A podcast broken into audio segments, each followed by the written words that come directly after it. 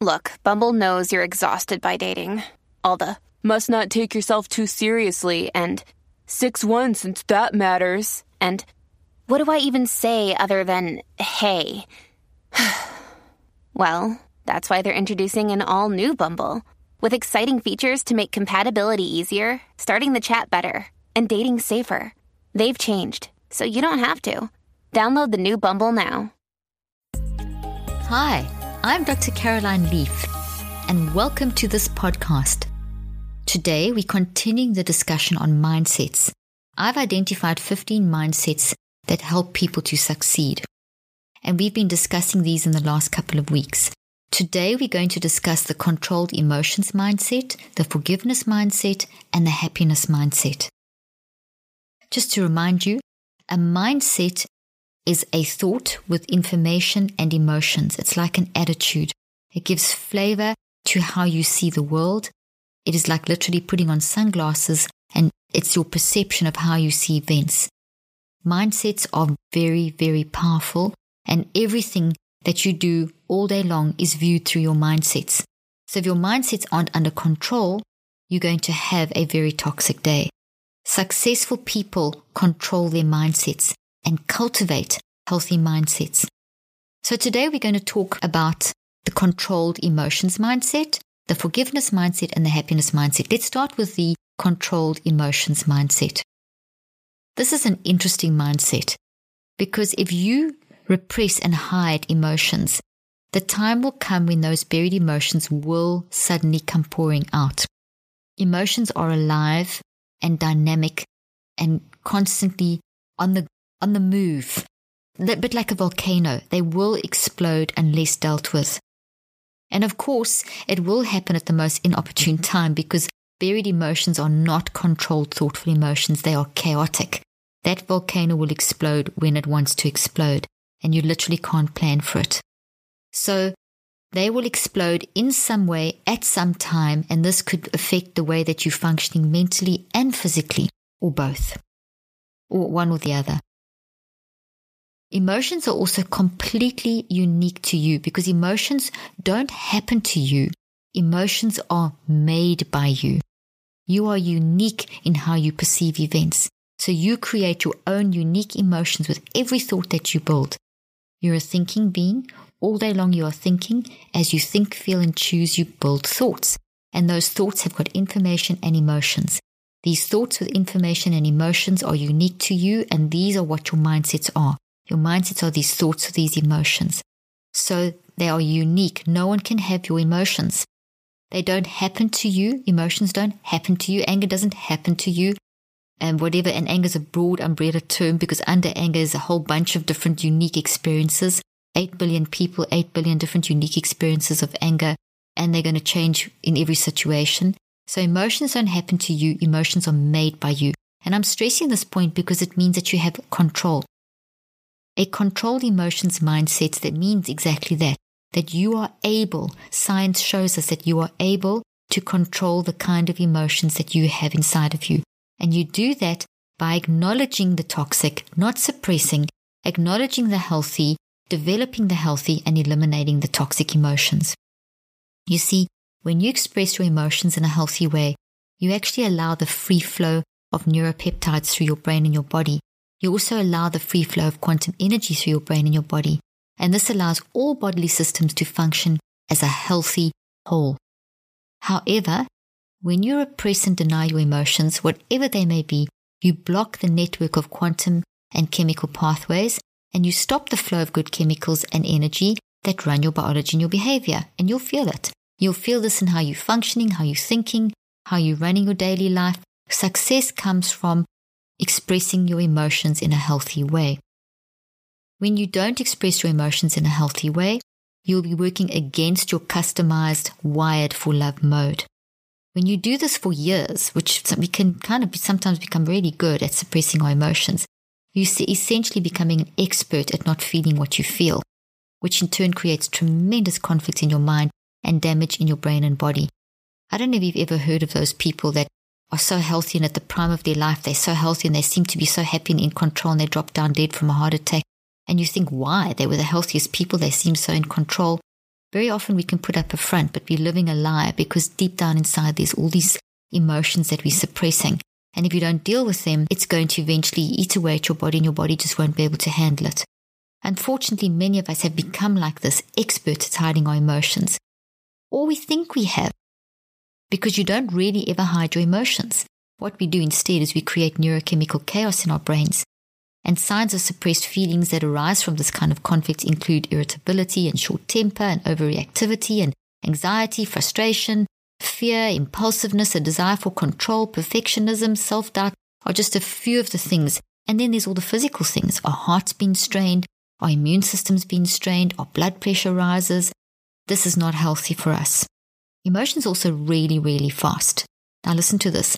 It takes about one hundred milliseconds for our non-conscious mind to react emotionally and about six hundred milliseconds for our conscious mind to actually register that action. So by the time you decide it's better not to get mad or to be sad or to react in a certain way, your face has already been expressing it for about five hundred milliseconds. So people are already picking up the vibe.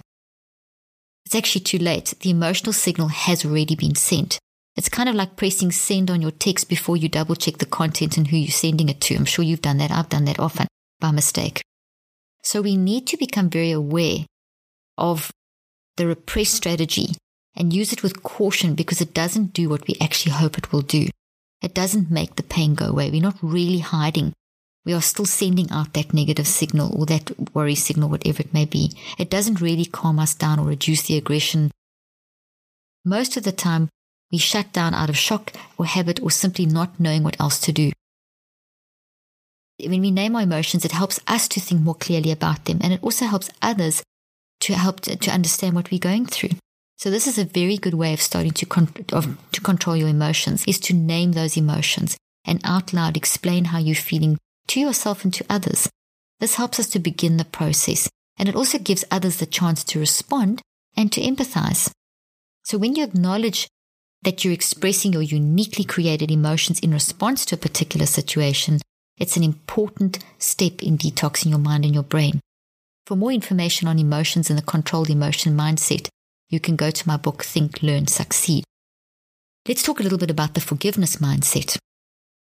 We are often told to forgive and forget the wrongs that we suffer, but it turns out that there's actually scientific truth and obviously gut logic behind this common saying.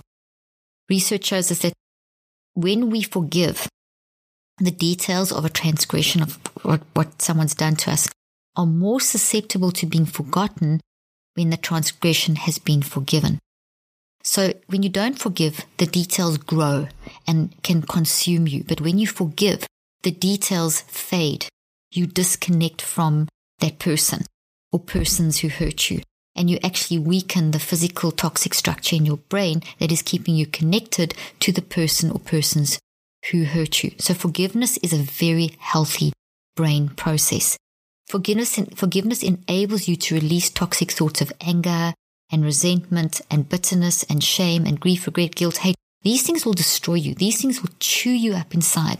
Hanging on to anger, resentment, bitterness, these things will really destroy the chemistry of your brain and your body and feed back into your mind and make you feel awful. It disentangles you. When you forgive, you are, dis- being, you are literally disentangling from the source of the issue. And then you remove the toxic negative energy from that thinking. Forgiveness changes the brain in a really, really positive way. Just a little bit of brain stuff. Research shows that when you forgive someone, it actually increases the size of the brain's anterior superior temporal sulcus, which is the front side part of your brain. And in fact, the larger amount of gray matter in your brain, or this growth in your brain, in this patch of the cortex, is the more we grow it, the easier it becomes to forgive in the future.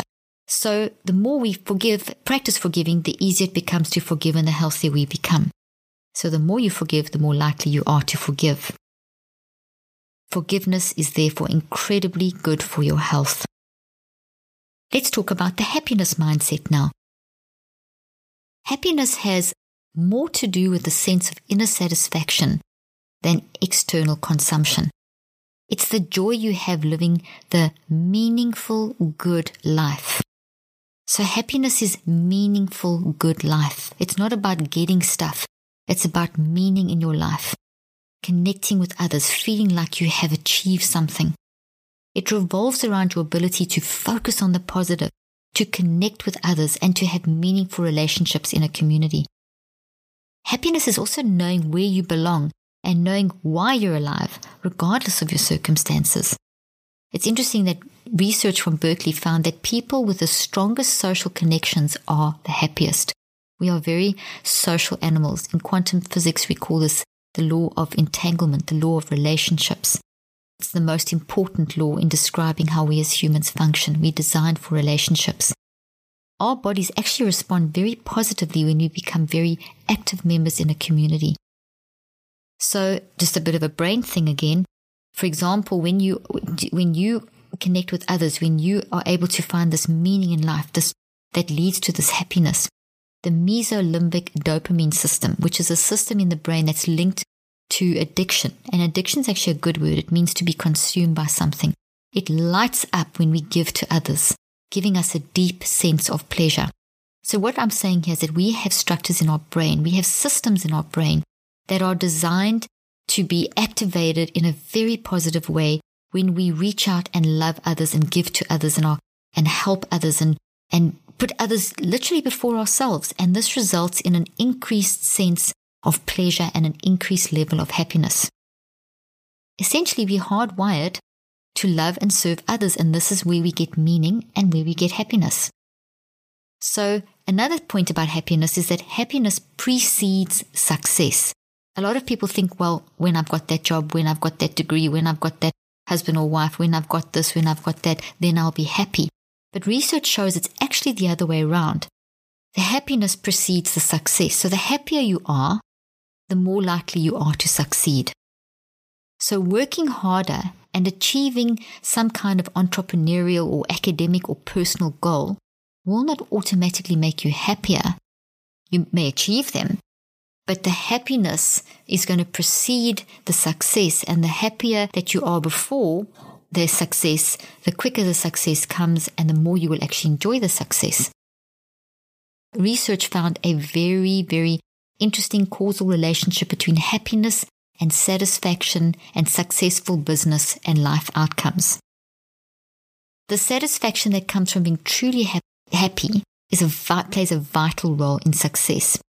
Happiness, satisfaction, and success are not static markers in your life. They're dynamic. They keep changing. They're powerful. They're as powerful as your thinking makes them. So you're actually in control of what I like to call your happiness meter. You essentially control your happiness meter. It's dynamic. It's not a singular state. It's going to change and fluctuate. It has different levels. But when you're aware of this, this loving nature of ours to reach out and connect with others and give and serve others, there's a sense of happiness that grows within us. Increasing levels of happiness results in success, and success rate, rates will rise dramatically as you increase your happiness. So much research shows this. The brain also works significantly better when you choose to feel happy in the midst of a challenge. So there's an interesting one. Sometimes you just don't feel happy and you're in the midst of a challenge, but by using your mind, which is which controls your brain, to choose to be happy, your brain changes. So in the midst of a challenging situation, try this. Try this this week. When you're in the midst of a challenging situation, choose to be happy. And choose, and if you're battling to do that, to get that happy, then do something for someone. Reach out and help someone, which activates those parts of your brain that will help you to then experience that feeling of peace and happiness, which will then propel you forward into being happy in the midst of a challenge. I have found repeatedly in my research and clinical experience and personal life that excitement rises when we adopt a positive attitude and persist in the face of a daunting task. I always ask myself this: do I want to give energy to the toxic situation by getting all worked up and not letting go and making myself unhappy? Or do I want to move all my mental energy onto a positive outcome that keeps my happiness meter up? Your happiness level keeps you functional and moving forward. Thank you for joining me today. I'm Doctor Caroline Leaf, and I've been teaching from my book about mindsets called Think, Learn, Succeed.